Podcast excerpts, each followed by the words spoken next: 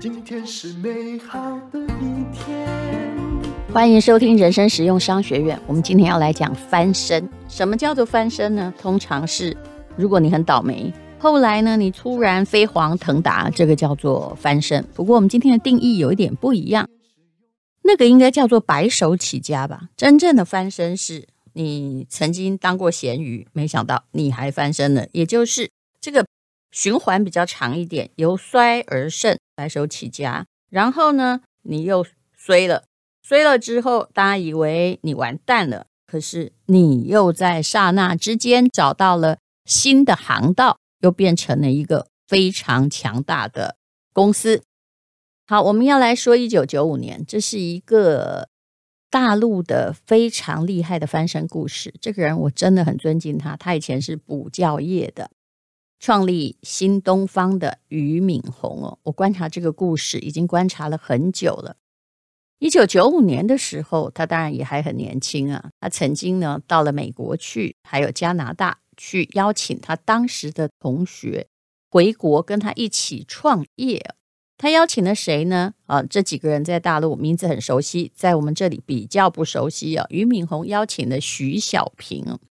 那么徐小平在加拿大是有一点落魄，可是呢，还是因为当时就是出国是了不起的事情嘛，啊，留在国内的人啊，基本上是过得比较苦一点，所以呢，他一看到老同学，他还在他面前充有钱人，后来才发现，哎，这位于同学啊，俞敏洪已经变得啊，可以大手大脚在花钱，因为他已经在。本国就是在中国，呃，这块土地上已经把事业做大了。后来又到了美国，俞敏洪又游说的一个同学叫做王强。他游说这两位同学，当然是因为想跟他们一起打下一个事业哦。游说方式又不一样，因为每个人个性不同。这位王强跟徐小平不同，并不是很落魄留在国外，而是在著名的贝尔实验室。呃，以这个、将近三十年前拿着六万美金的年薪，算是很厉害。光靠钱来打动他，哈、对他很慷慨，那其实是没什么用的。那可是到底是靠什么呢？啊，总而言之，靠的是情怀。哦，跟他说，我们是有理想，而不是只是在这里赚取非常优厚的年薪，替外国人做事啊，啊。靠的是这个情怀哦。有一个故事，就是王强带着俞敏洪去普林斯顿，走进一家超市，哎，那边里面有很多的打工的中国学生，跟俞敏洪打招呼。然后，嗯、走进餐厅、大街、校园里，有很多的中国人都会说“俞老师好”啊，因为他已经在补教界是知名人士了。这时呢，这位王强两眼放光。像看着外星人一样看着过去的老同学哦，那个时候呢，他在新东方，也就是在大陆的知名补教机构教的学生已经成千上万了。所以呢，这些学生后来到美国留学，当然都是要靠打工。早年的话，经济不是很好，桃李满天下。于是呢，就有了三个合伙人的故事哦。这个故事跟某一部。知名的电影是非常非常类似的。二零零六年，新东方在美国上市，成为市值超过两千亿的补教会巨无霸。但是在上市之后呢，王强跟徐小平也因故离开了董事会，还有新东方。你也不能说他们离开不好，而是其实每个人都有自己的路要走。这个企业已经成功了，但是啊，在疫情的期间，新东方遇到了一件事情，什么样的事情呢？也就是大陆认为补教业哈，任何教育机构不能够以赚钱为目的啊，对不对？因为大部分的教育机构都被视为你应该是零盈利。那么这样一来呢，这些市值很高的补教机构每个都很尴尬。我有个同学大概是在二零一九年才去纳斯达克撞钟吧。就是在美国上市，跟着新东方的脚步，那是另外一家的英语补习班，也做得红红火火的。可是啊，这个命令简直就等于禁制令哦，几乎每一家补教机构，不管你在哪上市，市值都跌了九十到九十五。那时候还在开玩笑说，新东方跌了九十，还是补教业最好的呢。可是最近不一样了，在二零二三年一月的某一个晚上哦，新东方在线呢就改了，把他们本来叫做呃新东方在线科技控股有限公司改成东方甄选控股有限公司。那这到底是什么意思呢？也就是补教业不让你做了，他们转到直播的电子商务，希望能够在这方面呢耕耘他们增长的潜力。因为其实国家才是老板嘛，当他不让你弄的时候，你一直坚持在那里或抗议什么，你也知道的都没有用哦。所以呢，他们已经改弦易辙。那之前呢，已经培养了非常多的。直销的热门直播主就是他们新东方的老师，从教育培训直接哈就一个大翻身，变成直播带货，看起来俞敏洪是不留后路哦。可是真的就放弃了耕耘这么久的教育培训吗？其实也并非如此。其实我知道啊，就算不能够实体的开补习班了，在 IT 世界。还可以找到不一样的路走。其实新东方现在有两家上市公司，一个呢是二零零六年在美国上市，简称 EDU，也就是新东方集团；另外一家是二零一九年在香港联交所上市的新东方在线。两家都是做教育的，那一个是做线下，就实体的，在美国这家；一个是做线上的教育。随着二零二一年呢、有一个叫双减政策，就是基本上就是想要减轻对补习教育的依赖，嗯，这样子就可以没有升学主义？不可能嘛！当僧多粥少的时候，升学主义是很可怕的。话说一句，如果你想要看什么是升学主义的话，嗯，去看一下，我曾经追过一个剧，叫做。浪漫速成班，我本来以为这是爱情剧，后来发现里面写韩国的妈妈为了要热衷的让小孩念医学院哦，哇，那个竞争非常传神。有时候我也看到本地妈妈的影子，就什么都不关心了，只关心成绩啊。妈妈比小孩还紧张，有关于升学。那么谈到了，还是回来谈新东方哦。其实。补教业曾经在二零二一年整个跌入谷底啊，那么他们转得很快，因为几乎所有老师都没工作了，那怎么办呢？啊，于是呢，俞敏洪就带领新东方的老师成立了直播带货，因为大家要活下去嘛，当然也有裁员哈，也有呃减薪啊，留下来的人啊，跟原来的规模比起来也不多，不过呢。刚开始的时候啊，其实呃做的没有很好，大家还嘲笑他们说，那个东方甄选啊，会让人家以为新东方啊要从教育业改成做农业，因为他们卖了很多米嘛，很多的蔬果，还有卖鱼啊。可是呃，俞敏洪却不是这么想的，他说的呃有一点深哈，也许你也不需要知道。可是他想要搞的就是智慧教育与培训。我简单的说，我们就来看看他的翻身吧。那么在二零二一年的夏天呢，其实所有的大陆补教界面临有史以来最大的挑战，市值下跌百分之九十，营收减少百分之八十，员工辞退六万人，再加上员工的，因为你辞退他。是不是要资遣费？还有呢，学生的退学费，还有以前预收学费的归还呢、哦？其实现金支出将近两百亿。你看，两百亿是人民币，也就是九百亿台币哦。后来呢，他们就结束了线下的招生。那各地失业的老师实在很多。那他还说呢，还说的很豁达了，说。哎，大不了所有的业务都失败，新东方账上没钱，我们就喝顿大酒，大家就散伙吧。可是其实他一直在想办法，十一月就真的成立了一个直播带货的平台，先销售农产品，因为销售农产品可以打着一个招牌，什么样的招牌呢？也就是在帮助农村振兴事业，而且那时候是疫情嘛。那么，呃，就在二零二二年的开春之前，俞敏洪哦，我觉得真的是放得下脸来，一个堂堂本来是两千亿美金的董事长，就自己来当直播主，所以你有什么好不能卸下面子的？现在每个老板几乎都得是网红了。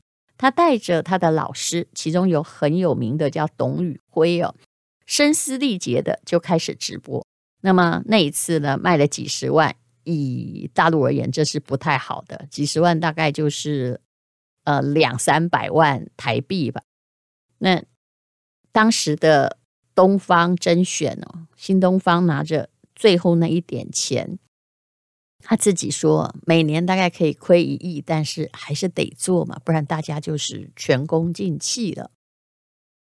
从二零二一年十二月底啊，其实一直到。呃，接下来的就是半年内啊，平均每一场销售额竟然嗯实在不高，大概都不到台币百万哦。以那么大人口数而言，算起来少的。可是，在去年二零二二年的六月十号之后，开始的三十天内哦，有一些变化了。任督二脉打通了，因为他们找到了。他们那个不同点，现代的商业有一个重要的机会，叫做与其更好，不如不同。他们的英文老师在直播间一段双语讲解产品的视频，就在抖音很爆火了起来啊！这跟其他那直播间里面呢比起来，这太有趣了。因为直播间里面，你知道，我很怕那些。直播主啊，在那里吼啊，然后还在说：“哎呀，限量啊，或者是嗯嗯，赶快加码啊，没有多少啦，不然就是叫你哭啊。”其实只要别人做过，那你还继续做的话，其实大家都会觉得很假，对不对？可是这个老师不一样，他在教英文，教英文才是他的强项。他人真的长得有点可爱，不怎么样，嗯，那兼具了知识性和趣味性，结果。很多人都是冲着学免费英文来的，没有想到会在直播间里面学英文，而且你知道学的时候不好意思不付学费，只要一百个人中有五个付学费，那就很多了。所以呢，啊，他们的销售额在一个月内哦，就同比就增长了四十倍啊，那最高在线有十万人以上，他们终于找到了一条啊教育业跨足。带货平台的一条路，后来接下来这半年之间六个月，营收已经由亏转盈。本来说一年要赔一亿人民币，不是吗？可是那六个月的总营收是二十亿左右哦。那净利是多少？呃，直播带货的净利大概是应该不能算净利了，就是呃，算起来可以抽成的，因为货还是要钱嘛，嗯。有将近六亿的人民币，就是超过二十五趴左右啊，所以非常非常的厉害，大家都注意到他们了。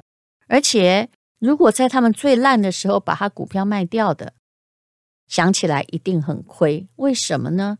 因为新东方在线就是香港上市的那一个线上股，本来呢最低是只有两块八港币哦，后来呢，累计在之后最低点之后的八个月暴涨百分之两千，就是二十倍，股价呢已经来到了六十几块，市值暴涨六百亿哦。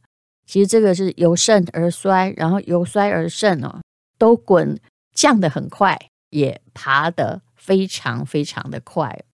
其实相对于教育培训业务的艰难困苦，新东方甄选呢。这就是呃一夜暴富的故事啊！其实我认为这个故事也在告诉我们，实体行业包括教育界，它的黄昏也真的快到了。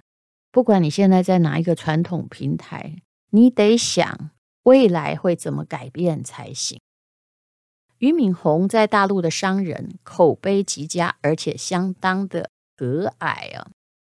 那么，这个俞敏洪的做生意，从这里看来啊，也是一个好手。我记得我曾经听过他的一个演讲，说呢，他是好不容易重考考到北大，而且在北大因为非常会服务，当了班长哦。那他曾经毕业的时候跟同学说：“大家都毕业了哈，我呢算是我们班比较落后的同学，但是呢，我想要让你们放心啊，不管怎样哦，我这个人是不会放弃的。你们很聪明，五年做成的事情，我可以做十年；你们十年做成的事，我可以做二十年；你们二十年做成的事，我宁愿做四十年呢。”如果实在不行，我会保持身体健康、心情愉快。八十岁以后把你们都送走了，我再走，你看有多可爱。所以这实在是一个大将的风度，而且也很会讲话哦。那么新东方从董宇辉之后就变得这个农业平台很厉害啊，大家都会顺便听课，带点猪肉。这当然也有一点同情心在内啊。我觉得。知识分子大可以不要妄自菲薄。如果你的知识是别人认同的话，你用知识带货有什么关系呢？他们一年总销量已经统计出来了啊，过去这一年自营产品的总销量超过一千八百万单呢。嗯，那他自己现在呢？我觉得俞敏洪很厉害的是。他做事情也不会只做表面，他开始要盖供应链了。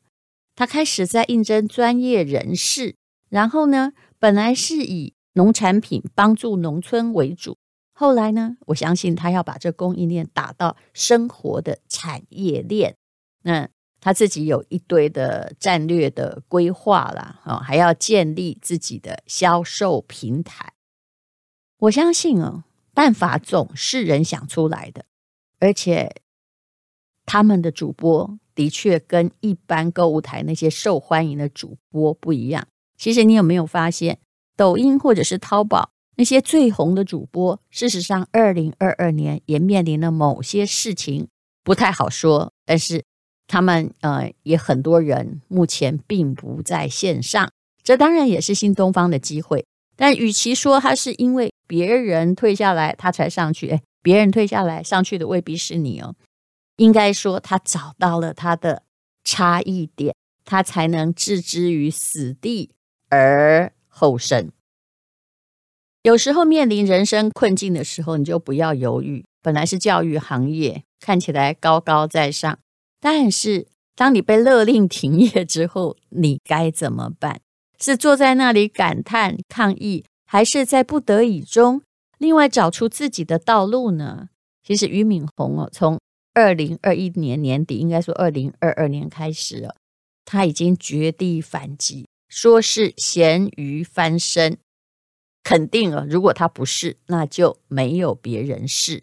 任何企业都会遇到黑天鹅，还有灰犀牛的轮番上阵了。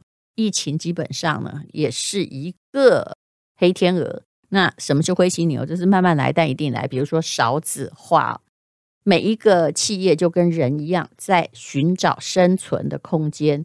你如果要寻找生存空间的话，我真的劝大家跟俞敏洪学一学啊，也就是为了生存啊，没有所谓的什么知识分子框架的问题，但是他自己的风骨倒还坚持得很好，没有看低任何行业。有些知识分子，我也不知道该说些什么，就基本上呢，就是很看低商业。我有个朋友，不是我，就呃前不久接了一个知名的代言，那他跟我一样也是文人嘛，他就请他的一个亲戚吃饭。这亲戚呢，可能在学校里当校长，就哎请亲戚吃饭，他还嘲笑他说：“哎呀，现在呃这个文人不好当吧，都只能去卖货了。”然后我的朋友呢，啊，要是我，我可能嘴巴更坏，他就跟这位亲戚说：“是啊，我就是用这卖货的钱来请你吃饭。”结果那个人就闭嘴，这也答得还不错。不知道到了这样的地步，为什么有人如此如此的看低商业？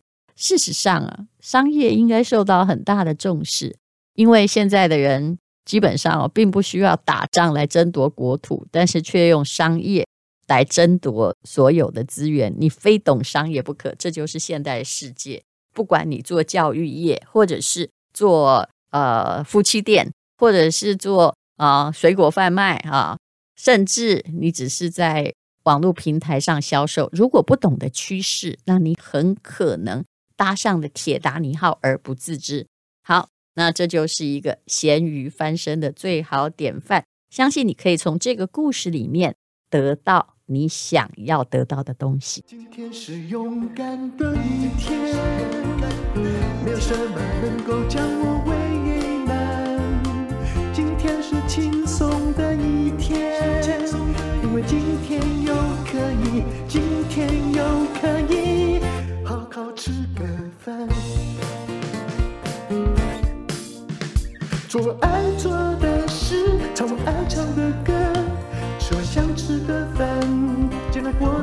简单。做爱做的事，唱我爱唱的歌，吃我想吃的饭，尽量过